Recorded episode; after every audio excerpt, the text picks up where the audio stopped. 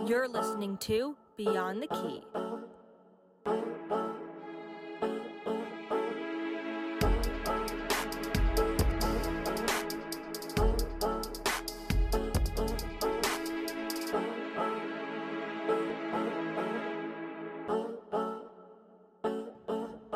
Hello, everyone, and welcome to the second episode of Beyond the Key. I'm your host, Kaylee, and today I'm here again with our special guest from last week, two of my favorite people, Sophie and Sil, as we continue to uncover Taylor Swift's folklore and Evermore. I'm so excited to dive deeper into Evermore this episode, and I'm so happy to have both of you back. How are you guys doing? Good. Amazing. Yes. I'm so glad to have you here. Um, all right, let's dive in. So, Evermore, oh my gosh. Um, it's still so fresh, so new.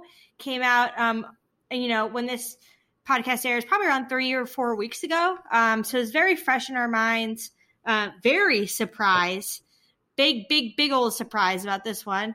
Um, how are we feeling? I mean, I know I've had conversations with both of you about it, and maybe we just start there where Evermore felt like a different introduction, and it was a different feeling when listening to it. Still, I have to repeat something you said to me, which still is the most profound thing I've learned about Evermore, um, which is folklore was meeting somebody for the first time and automatically falling in love with them. Whether it's a friend or it's a romantic relationship you meet that person you're like you are a person that's going to be my life. I have an automatic connection with you. And evermore is you meet that person you're like ah i gotta feel you out and then eventually you fall just as much equally in love with them but it takes some time. Um, evermore for me was totally like that was totally this i'm listening to it i'm marinating in it i am feeling all sorts of emotions and i felt like i had to really meet each of these songs to get this appreciation for it. So talk to me about that. You were on the same wavelength as me?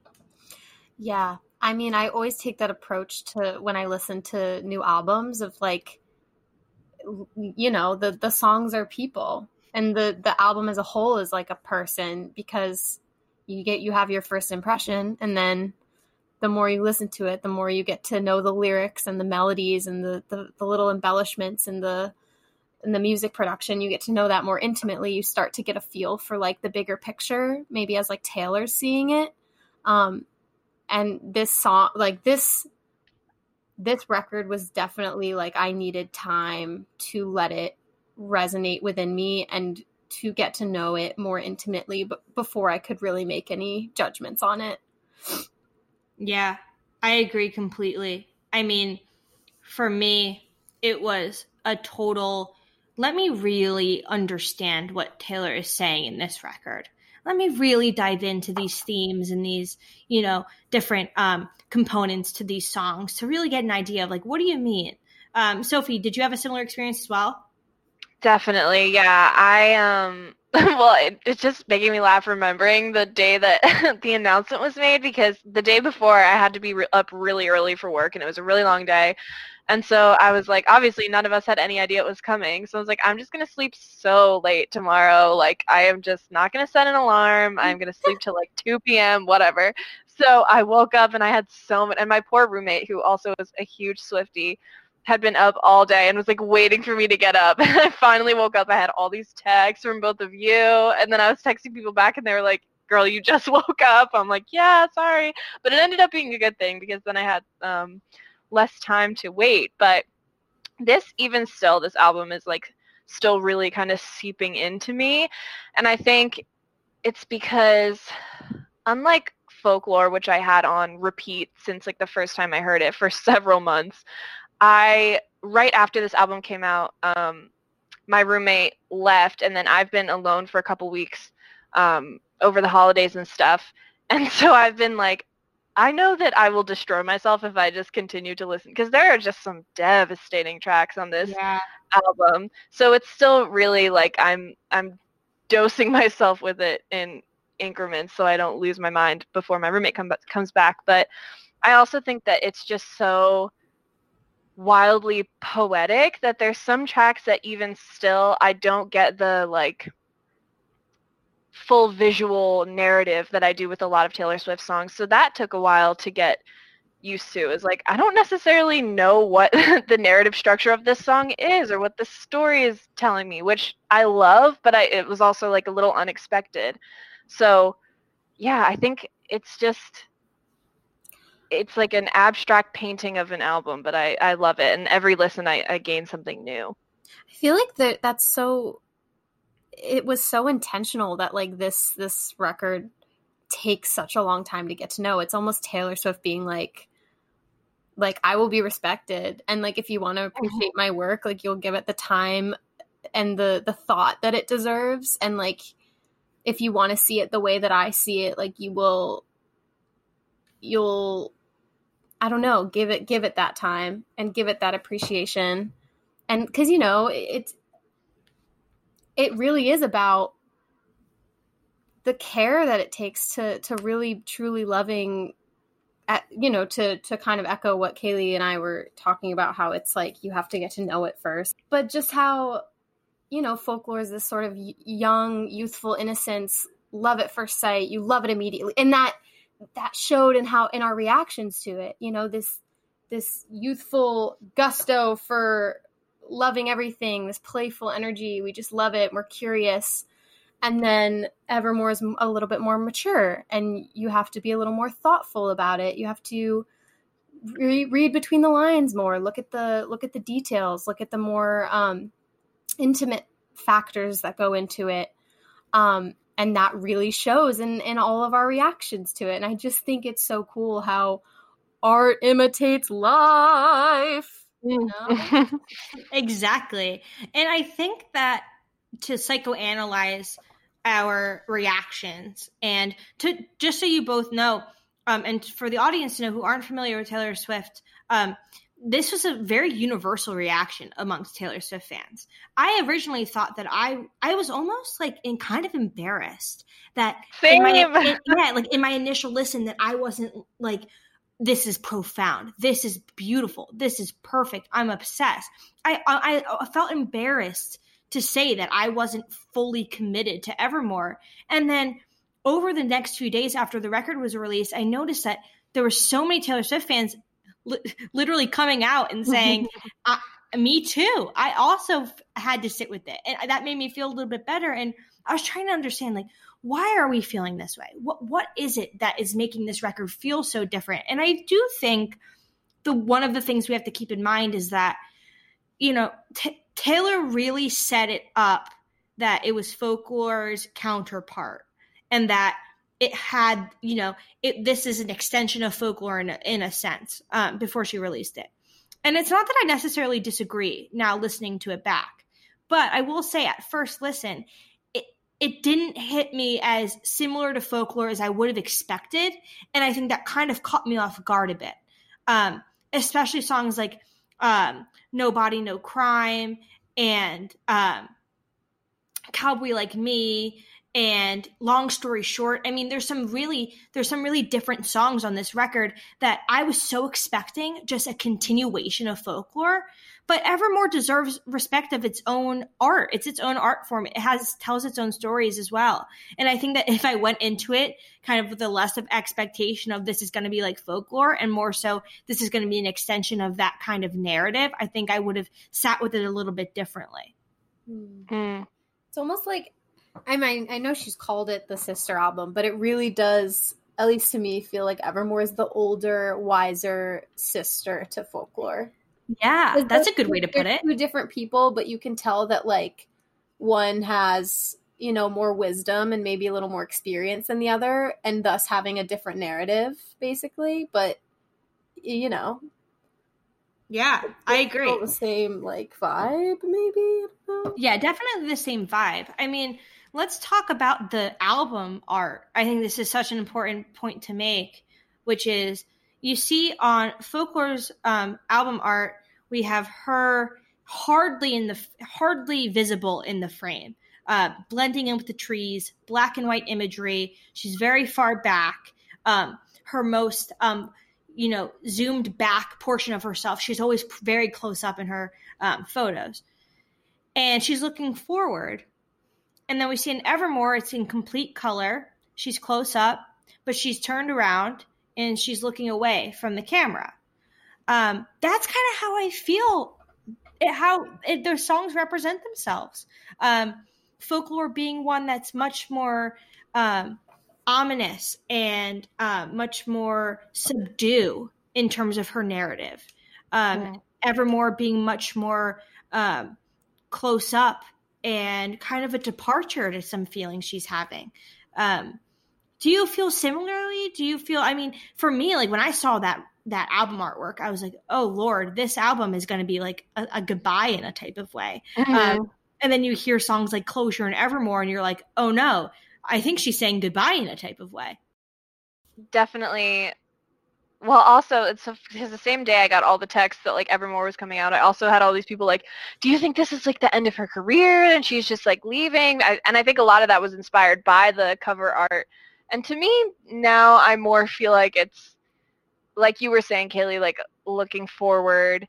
Um, and you know, I think she's going to take some time, which rightfully so. We have so many albums that she just gave us to digest and you know, as long as she can take because she's Taylor Swift, she's always going to be writing and creating, but yeah, it does and I love what you were saying, Sil, about how it Evermore really does feel like the wiser kind of older sister to folklore. Folklore is very I don't know, there's I, innocence isn't necessarily the right like word.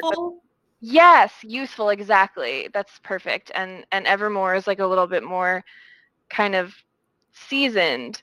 Um and I also like the comparison that she makes of like, okay, folklore is spring and summer, Evermore is fall and winter, which I think also kind of diminishes my initial belief that like, oh, maybe it'll be maybe there'll be a third album. I don't know if I ever really like thought that, but I, it was being pushed so hard that I was like, okay, maybe I guess these Swifties know better than I do. But um, yeah, it, and it it feels like far away but close to folklore. Like I don't I don't even know. I think also with folklore, I think I think about myself a lot more when I listen to it, and my I can relate to those songs more than I can relate to um, Evermore. Mm-hmm. And I also think of like kind of the cast of characters in the triad in folklore. I, I kind of think like even more songs from folklore fit into that story than just those three. So I always kind of think about those characters in like all of the songs. And with Evermore, it's like all over the place, but in a good way. Like there's so many stories going on, but they're not as obviously the ones that are meant to be are, but they're not as like interconnected to each other in my mind. Yeah, I agree. And I think once I settled with that and took it for its own entity, I started to really enjoy it more. Mm-hmm. Um, I'm looking at the track list here. I mean, the first song that pops out to me in terms of uh, a song that I feel is so Taylor, um, Champagne Problems. It's, mm. I mean, from the melody to the, the the story of how she takes this individual situation of um, this man proposing to a woman who says no, and um, I personally didn't know the the saying "champagne problems" before this song. I'm not sure if either of you did, but I had never heard the saying before. Um, and for those audience members who don't know, it means um, like menial um, not that important issues, like little tiny issues that you have, um, like non no issues of not super importance, basically. Um, are like, well, what she's complaining about are champagne problems. They're just little problems that don't matter. Um, and I was originally thinking of it as like alcohol because she has so much talk about alcohol through all of her last like four records um, about alcohol tendencies or alcohol issues that she talks about in her records. And so I kind of assumed that. But then re listening and hearing, like, oh, like they're basically saying that, like, you know, her issues that she's dealing with are so menial and how dare she feel like she has any problems, um, despite her feeling, you know, kind of mentally unwell. To me, that actually kind of speaks volumes. It's, it, mm-hmm. it, it resonates, I think, with a lot of people. I mean, champagne problems to me is just so beautiful um, so I know you really loved this song at first. What's your take of it now after it's kind of sat with you a bit? Oh gosh. Um I don't know. I I really think that I just keep thinking of a doll's house. Like that's literally the the vibe that this album gives me in a lot of ways of of this ex, this really shared experience between women specifically um and just kind of how you know women's experiences historically haven't been validated haven't been listened to um and this idea of like champagne problems could mean like actually having like like little little things that she's pinpointing on this person and that's why she's not wanting to marry him but it's also like oh it's just champagne problems. It's just it's nothing. It's not a big deal. Like these these things that i'm feeling and that you're feeling because you're you're a woman like they they don't matter. They're of of little importance. And that's kind of this universal way that women have been treated um or anyone who's not a cis man cis white man. Mm-hmm. You know everything that you feel and believe is a champagne problem. It's not seen as valid. It's not seen as important. Um, but i do love this song. I think it's beautiful. It's definitely not one of my favorites. I, I do love it but I, I think it's cool that it flows well with all too well. That is like pretty crazy listening to that. It like as an all too well stan when i heard that i was like holy shit. They really that there's a lot of songs on this record that do that that kind of imitate other art that she's created, um, which I think is really cool. And you see, you know, TikTok, um, you know, per people and uh, people on Instagram and Twitter kind of replicating these songs and mashing them together from different records. I think that's really cool. And I do think it's partially intentional. I mean, um, she's creative enough to do that on purpose. So I like to believe that it, it is. Um, but let's see some other songs on here. I mean, can we just talk about this no body no crime? What what in the absolute world is this this song? And when i heard it for the first mm. time i was like this cannot did they accidentally put this on here? I was like what the, what the hell is this? I saw a funny meme and it was like it was like swifties thinking that Taylor's next album is going to reveal that she's married or engaged or pregnant or whatever. And then it's like Taylor Swift murdered somebody. Literally. I don't. Uh, I every time I hear that song, I laugh because I think of my roommate and I listening to it and us each verse being like, oh no wait this is he's gonna kill her. Oh wait he killed her. Oh my god wait taylor swift killed him and then everyone thinks that it's the mistress. Like every like i'll never be able to recreate that like first listen and the ride that we went on. Um but that's also one that's really grown on me a lot. Like i i am a big fan of the um you know female killer country song done by Carrie Underwood and the Chicks and you know I love that whole genre and trope so I'm really happy that she paid homage to that. And I do wish that Haim had a little bit more of a feature but I Me love too. the like he did it. I walk around my apartment doing that all the time just you did it.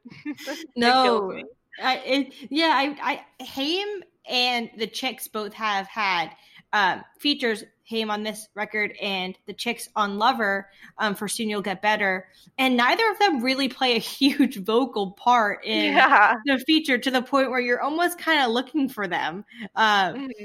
And I think it's much more about uh, maybe their their back on vocals and you know their contribution to instrumentals and such. But for me, I was I was like searching for them, and I was like, I thought it'd be very because Haim has such a unique sound. Um, yeah, such unique voices. I was like almost waiting for it, and it didn't really happen.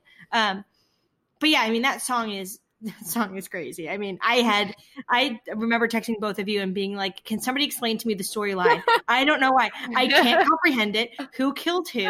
Why? Like, what is going on?" And finally, after like six lessons, I was like, "All right, I get it. She killed him. That's pretty badass. Uh, good for her." Um, but I mean, yeah, I'm, and then other song too that kind of pops out to me in that way of like being very much like a kind trying to dissect it is um, one of my favorite songs on the record. Uh, maybe an, a hot take, um, but Dorothea. Oh, I love it. I love I'm, it. obsessed. I it's a song that makes me feel so good and uh it's just I don't know it, it, it like melts my heart listening to it and it's actually so so like uh, intrinsically dynamic, like the the storyline. And there's so many theories out there on, oh, is that song about Selena Gomez or is that song about this or that? And I think it's just more of like a general song about how you you lose somebody who went on and had this different life, but like you'll always love them just the same. It kind of reminds me of Seven in a way, Mm-hmm. um, and. Um, I don't know. I, I just love it. So, so you love Dorothea? I do, and I I think it's also it's isn't it connected? Is this something I made up, or is it a fan theory of Dorothea and Tis the Damn Season Yeah, I think so. are connected? yeah, no, um, that's definitely a fan theory that's out there. Um, I totally hear that in the song. Me too. I love it. It gives me Lumineers vibes. It gives me very like swingy vibes. I love it. It's just so fun, and it's also like I feel like the mom favorite. Like, like we were showing, me and Kiva were showing like her mom. Kiva's my partner.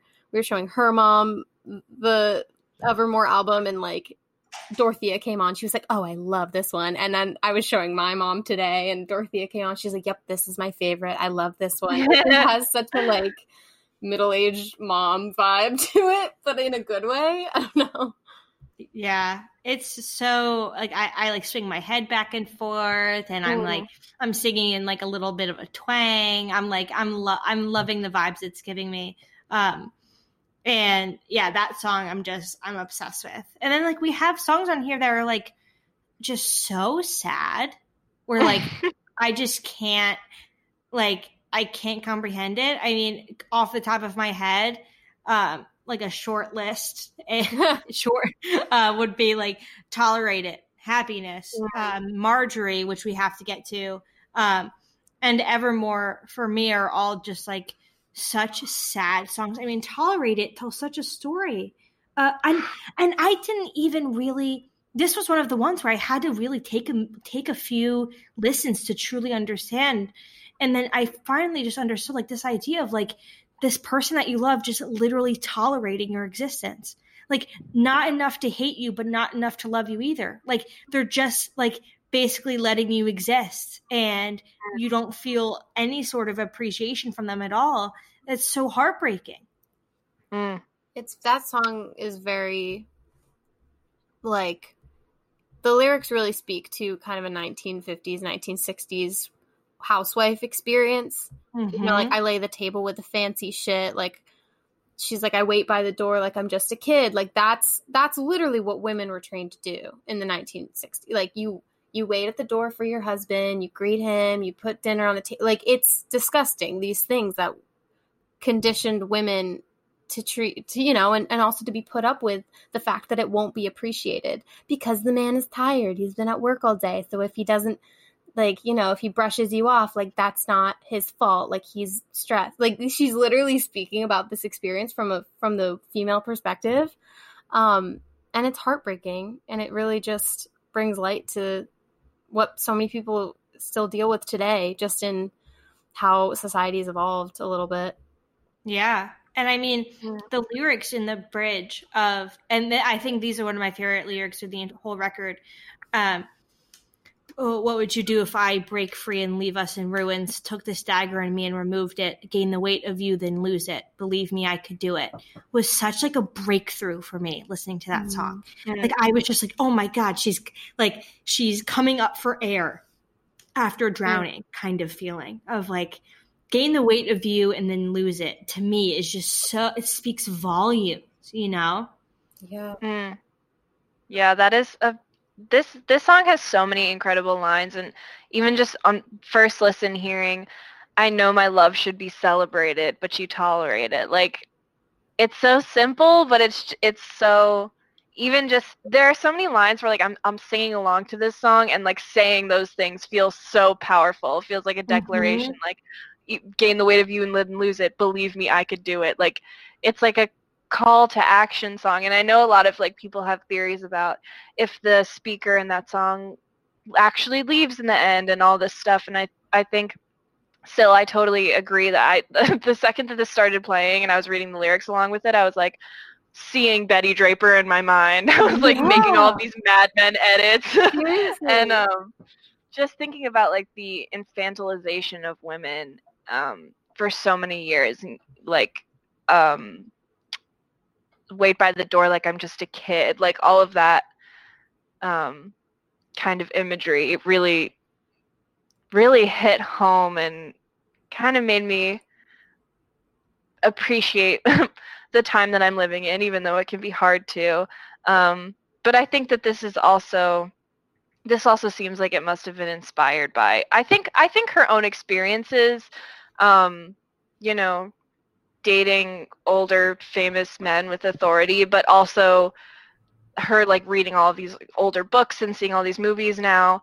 I think this is kind of where that all coalesced and came from. But man, the just everything about this song is so devastating. This is one of the reasons that like I haven't listened like put this album on shuffle because I love this song, but I just like I can't I'm not in the space to consume this content right now. Like it is so it's so heavy, but it's so beautiful. Yeah, I agree. And I feel, you know, even moving past the theme which I do feel is so apparent of um that, you know, 50s 60s housewife. Um I really think of it too as like, you know, in a friendship sense as well. Mm-hmm. Um, I think as you grow older, especially through your 20s, it's such a time of exploration and a time of, you know, really, you know, um, taking, uh, you know, accountability and understanding um, who your friends are and who your real friends are and who you continue to take with you. And it's kind of taking inventory in a way, you know, through your 20s of those people you want by your side. And at least in my, you know, in my personal experience, I've had a lot of, um, a decent amount of friendships that I feel this way about.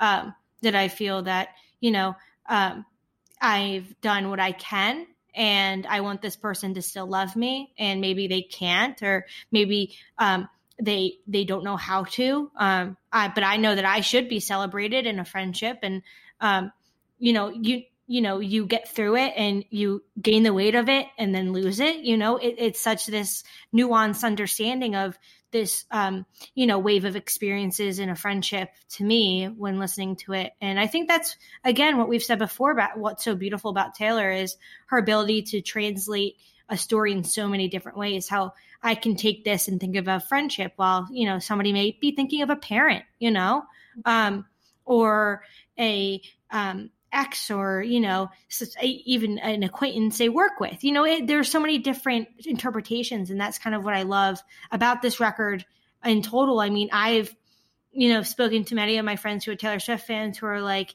this is what i took from this song and you took something completely different but it's both so beautiful. Um and another one of those you know more uh solemn songs um happiness. I mean happiness to me what is like the peak of Taylor's ability to be profound. Mm. This song is just so like th- this level of maturity I think she was waiting to get to. You know, she's she's made records her whole life of spite and of um revenge and you know how dare you hurt me and you've hurt me so bad i didn't i didn't deserve this. And those are all valid feelings. But you see in this in this record and like Sil said this more mature older sister record where happiness is saying you know there i could be happy with you and i, I can take that happiness we had together um, and i can it can be that and then there can be happiness after you. And both of those things can exist. I don't have to hate you right mm. uh, and, and I think that's such a beautiful sentiment and something I've just in the past couple weeks have taken on into my life of you know there will be happiness with people you love and that may go away, but you can still think of it as happiness. It doesn't have to transform into anger or regret. It can still be an entity for what it was in those moments that you love that person.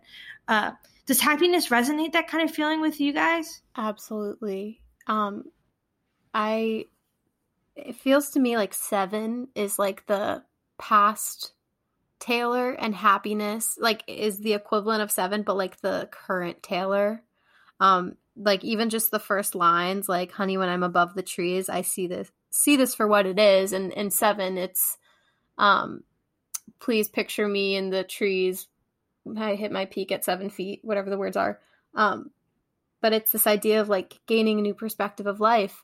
Um, and it's so interesting that you would label this song as solemn because to me, I feel such a sense of comfort and relief from this song. Like when I listen to it, it feels like a hug and it feels like a promise of like hmm. good things will come to an end, but there will be good things after. And just because you've lost something or someone or um, you've ended a relationship or a friendship, like whatever it is, is coming to an end, that can be sad, but it can also coexist with the happiness that you've experienced and the happiness that you will experience after it. Um, and I, I just think it's so profound, and it's such a, it's such an important perspective to have.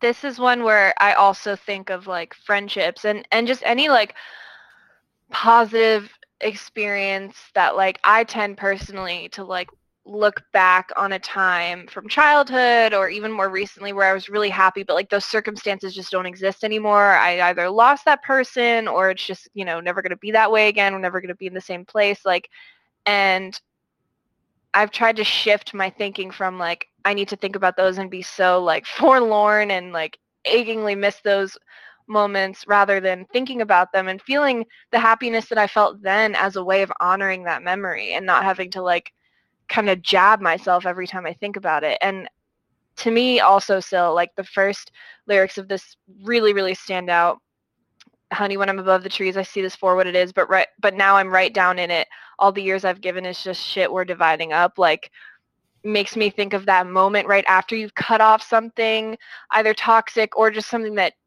life circumstances had to take from you and you're kind of at that point where you're like i know i need to start healing and I need to start moving past this. But right now I'm in it and and like, you know, this is what I'm seeing, this is what I'm feeling and experiencing. And I just feel like it's kind of being in those two places at once of like, oh man, this really sucks and it's like that rip the band-aid off kind of thing. But I'm also realizing that life life goes on. Life, you know, is gonna continue and there will be happiness. And I think of you know, not only myself and my experiences, but so many people I know who have, you know, broken up with someone or lost someone or or lost, you know, something like any experience that was really fulfilling and enriching to them. And I just have so many images that come to mind during this song. And to me it's it's both solemn and comforting. Like there are parts of it that really hit and are devastating and there's other parts of it where i'm like girl that is so philosophical like go off that's amazing. Yeah. So i it's it's weird because it's like still not even one of my like ones that i would like play on repeat from the album but it is like it's so incredible which is the the thing that ties in with both of these albums is like one of them might not be my favorite or even one that like i listen to often but i'm there's no way i can be like that's not brilliant. Like they're all just so rich in their own ways. Yeah. And I mean, happiness as well, as they continue to harp on it. Can you tell how much I love it? Um, one, one of the one of the lyrics about how um, she says, "I haven't met the new me yet," mm. and then it says, "You haven't met the new me yet." This I I've in my personal life I've really thought about the I like I I put myself and Sophie I think you and I have had this conversation throughout our years of childhood together uh of like how you have like I see my life in a lot of like ch- chapters of mm. like almost like of personality almost um like, like different segments of myself and different versions of myself that exist over time um instead of like one person growing it's like there's a new version of me somewhere that I'm like running towards. Um, totally. And I think she's she, her saying that gives me a lot of you know comfort in like you know I haven't met the new me yet, but like I'm excited about it. You know, like I'm I'm excited about that new version of me who will be forgiving, um, who will take you for what you are and um, be happy for you that you've moved on. Um, I think of myself, you know, as somebody who um, has gone through a lot this past year, like many of us have, of, you know, I can't wait for that new version of myself, you know, when all this is over and I can work on myself and I can be in a better state. And that idea of like the finish line where you, you know, you create this new version of yourself, I think is such a beautiful sentiment, you know? Um, and I don't know, I just love that, that kind of, that she put that into words because I've never really thought about it like that of um, literally physically saying, you know, the new me. Mm-hmm. Um, but it is, right? I mean, we all have new versions of ourselves we're creating and recreating over time. Um, and I think she puts that, you know, pretty perfectly um, in that song. Um, and that kind of brings me to my next point about, you know, the kind of grief in this record. Um, and grief, particularly in death, or even if it's the death of a friendship or the death of your past self.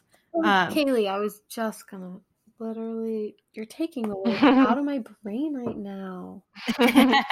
That's what I'm here for, right? Uh, but yeah, I mean, for me, um, and for audience members who do not know, um, I unfortunately did lose my dad in July. Um, and for Taylor Swift, who has never written about grief before, to come out with a record um, just a few months after I've gone through this experience, um, where she has not one, not two, but multiple songs that talk explicitly about grief for me is so unbelievably comforting in a way that I can never really explain. Um, happiness for me really resonates in that way. And then obvi- the obvious one is Marjorie, where we're getting into now.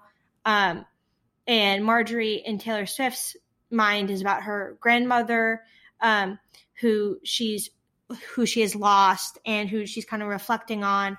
Um, and that song is so encapsulates the feeling of grief so perfectly um, to a point where I would never I would never be able to put into words unless she had done it first. I would ne- I never even knew I felt these type of these type of feelings until she had written them down.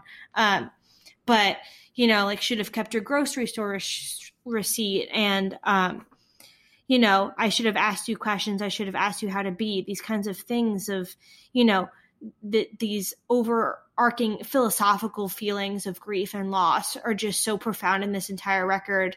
Um, and I just you know, for Taylor Swift, despite her definitely not ever listening to this, um, I do totally want to, you know, thank her for having that kind of impact on somebody like myself who has s- suffered from such an insurmountable loss um, to be able to look to music that my favorite person has created um, and has explained it so beautifully. Um, and so you said that grief was something you were kind of thinking of. What did I steal from your brain? What were you going to say? Um, no, I was just thinking about because you mentioned that you look at your life in chapters, and I look at my life in like past lives. Like I, I go through deaths. Like I've, I've died several times, and I'm, re- I've been reborn several times, and like, and then you said like death of a past self, and even Taylor Swift talks about it in Evermore of like I was catching my death. Like this idea of that like death doesn't mean, and even in in how she explains grief in Marjorie. Like death doesn't always mean absence. It just means a change or a transformation. Um, whether that's like losing a physical person or like losing a version of yourself. It's just it's just a different it's a different part of the story. Um, and I think that's so beautiful and yeah. comforting. Yeah, it is comforting. It is comforting and I think there's such like a feeling of solitude in all of these songs on the record about grief and um, about you know being reborn in a certain way and um, you know kind of having this new uh, refreshed experience and outlook on life in terms of that grief and it, it, it's just it it really actually encapsulates. I kind of see the record um, as both Sil and Sophie know, I only listen I only listen to Taylor Swift records in order. Um, so that's that. But basically, Evermore, the song, um, ending track 15, is an encapsulation of I think what we're saying about grief, which is, um, you know, she's scared that these feelings will last evermore. she's scared these feelings will last forever. Um, and then they don't, right? And at the end, you know, like Sil was saying, you know, this pain wouldn't be forevermore. Um, this pain will, you know, go away. And um, you'll go through that loss and you'll go through that pain. And Justin Vernon's bridge there. Oh, of, gosh. I mean, it, it, it, it really just dives into my soul of can we just get a pause? Um, just so we can be certain that we'll be tall again, that we'll get better again, you know? Um, Mm. And I've said this is so, you know, is there a line that I could just go cross? I think all three of us have felt this way where, hey, could you, this is how I interpreted it is like, hey, could you just, is there just a, a physical line that you can draw out for me that if I hop over it, this is just going to go away? Like, can you find me that? Can you find me that chance to just like literally hurtle over this pain that I'm feeling? Um, and I think that encapsulates the record, you know? I mean, does Evermore, the song, stick out to you, Soph? Yeah, I it definitely sticks out and oh man, that feeling of just like I'm going to be in this pain forever or even even like sort of wanting to be you know after losing somebody and I almost like have made promises to myself of like I'm never going to be happy again because how could I be when this person, you know, isn't here anymore? And I tend to, you know, be very dramatic and also like skew a little bit sad and I really need to feel my feelings in that way. And uh, you know, that's all fine and valid but it doesn't that that never remains the case, you know, cuz as I keep freaking repeating myself, just like life goes on. But hearing her say, you know, this pain wouldn't be forevermore is just also like thinking about the ties back that she makes to like reputation kind of in long story short and referencing that whole 2016 you know fiasco and i really appreciate that she in all of her music continues to go back to that point because it was so painful for her and I admire her continually continually talking about her traumas and struggles and not being silent about it. One thing about Taylor Swift, she's gonna speak. like so I really I appreciate that and um I just I think this song is like just encapsulates like winter for me. Like I really longed for Pennsylvania when I heard this song because I just wanted to like be in the snow and just you know have seasonal depression but like know that it'll be okay in a couple months we miss you over Um, here. You got it. You got yeah You got. You got to come Uh, back. i can't wait to eventually come back when hopefully the world is better but yeah this and and when Bon Iver came in with the um with his bridge like i was just i felt like i was like in a tornado and i was like exile like it was all happening again it was so crazy but this one is another one that like every time i hear it i like it more and more Hmm. Yeah. Yeah. and it makes me think of twilight I love that it makes me think of i'm making like fan edits in my head I will say, like, now that you say that, in uh, not to like out myself as a secret t- Twilight stan, but sure. Um, in Oh, New Moon, when Bella is sitting in her chair and the year goes by, yes that's what these entire two records feel to me. That's what I think of too. it's just such an encapsulation of like I'm in this feeling and I'm going to be in this feeling forever and it's making me feel comforted but sad and that's just like if I had to send somebody a video of how I feel listening to the records it would be poor Bella Swan just spinning for a year straight in her house in Washington. Yeah, I like to think that Taylor Swift is a big Twilight Saga fan, or at least was in during the time. Well, she dated Taylor Lautner, so she had to be at some point. Is. Oh. She has to be. But is she team Edward or team Jacob? I guess team Edward by default. And Sophie, I've been waiting to ask you this all episode Mm. because this is something that I just need to unpack. Cowboy like me. Yes. I've seen a, I've seen a consensus through social media of like, hey, this isn't everyone's favorite song on the record. You are a devoted cowboy like me stan, and so I need to ask you, walk me through this experience where you love this song so much. I want to love it like you do. Wow, thank you for for giving me this platform to speak on Cowboy Like Me. Um, yeah, it's so funny because like I deleted like my Twitter and a bunch of my social media before um, Evermore came out, which and a bunch of like amazing albums this year, which sucked because I love like going on Twitter and looking at everyone's reactions. So I had no idea that like not everyone was standing cowboy like me until I was talking to my friends about it. But I, I just, oh man, it really takes me to like another plane of existence. I don't know. It just, and I don't relate to it at all. Like, I'm mm. sure that I could if I tried to, but like when I listen to it, I just see, and I don't know if it's my like pairing cowboy like me with like Brokeback Mountain. It's not like I imagine the guys from Brokeback Mountain, but I do imagine these like two male cowboy lovers who like find themselves like who find each other in in this like freaking tennis court. Like I don't know. It's just she just something about the sound. I'm gonna pull up the lyrics so that I am kind of coherent. But I also really love how it just starts so abruptly. Like it almost starts like it's in the middle of the song. Like it starts with the word and.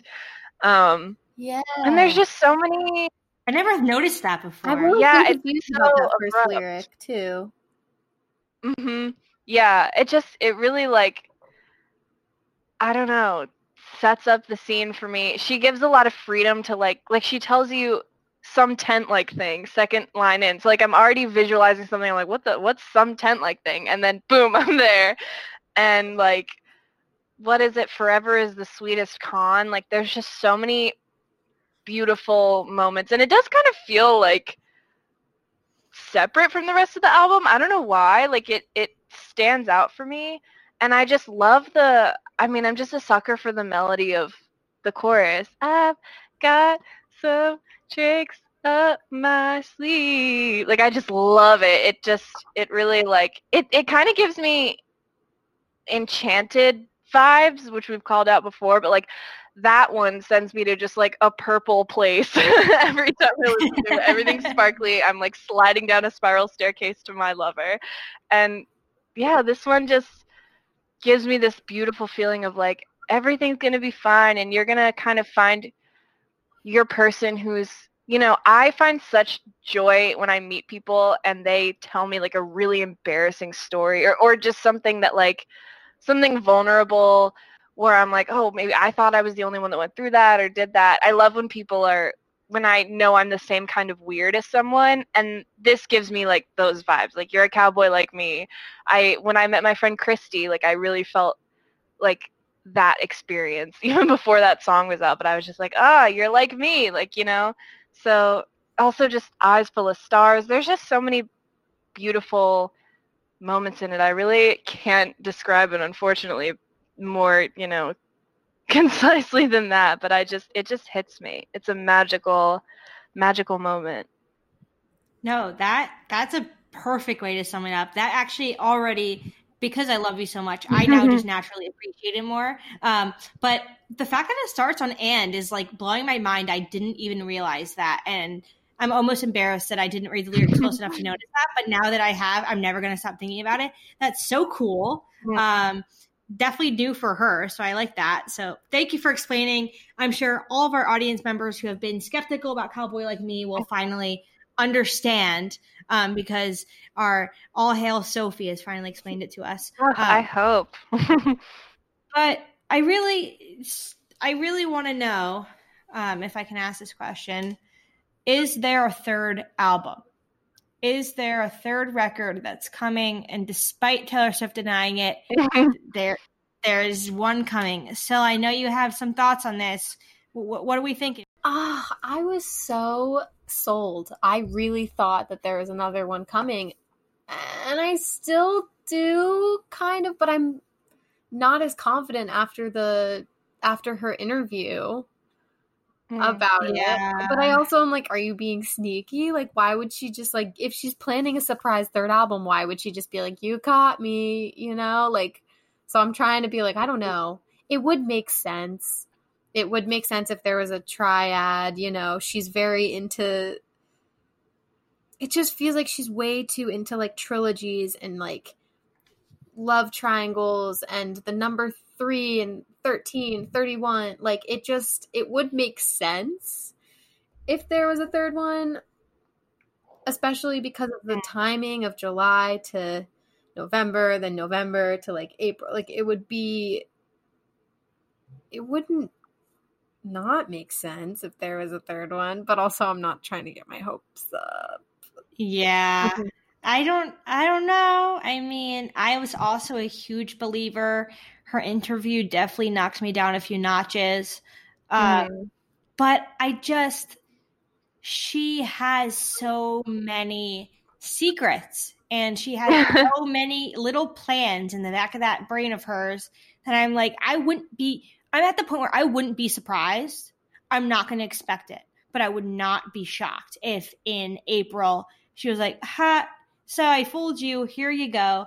Um, because for me, I, I'm like almost shocked that she didn't like, do like pull an Ed Sheeran and fake retire. Like I, I just mm-hmm. assumed mm-hmm. that after this record was released, she was going to be like, "All right, I gave you guys, you know, about 38 songs.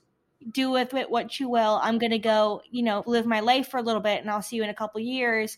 I just kind of assumed that was coming after Evermore, especially with her song like Closure and Evermore ending the record. I was like, oh, it's a natural assumption that she's leaving. But then she like did press, which she hasn't done in a while, basically mm. just to say that she's not making a third album, which to me just seems super sketchy.